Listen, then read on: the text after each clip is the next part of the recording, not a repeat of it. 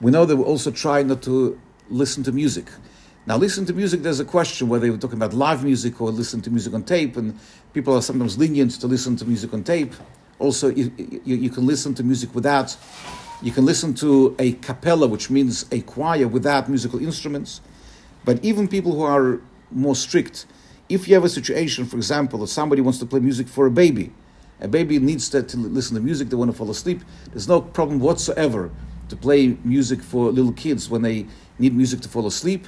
There's also no problem if one plays music for medical reasons. For example, if one has to do exercises, and the only reason, the only way you can do exercises is is with uh, music. You go to a certain type of a uh, a personal trainer, and the way that he, the system that he has, is to be able to um, have music while you're exercising. If a person is driving a car, and it's going to f- help him not to get tired, especially when you go a long way and a person who can sometimes, God forbid, become sleepy and it could cause an accident, there's no question whatsoever that you're allowed to put on even a very lively music in order to keep you awake.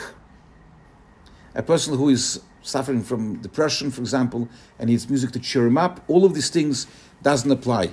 Uh, listen to music, especially uh, we're talking, we're talking about uh, recorded music, which anyway, there's a, there are opinions in halacha and Moshe Feinstein says that the only reason why we don't listen to, some people don't listen to recorded music is only because Chaminig.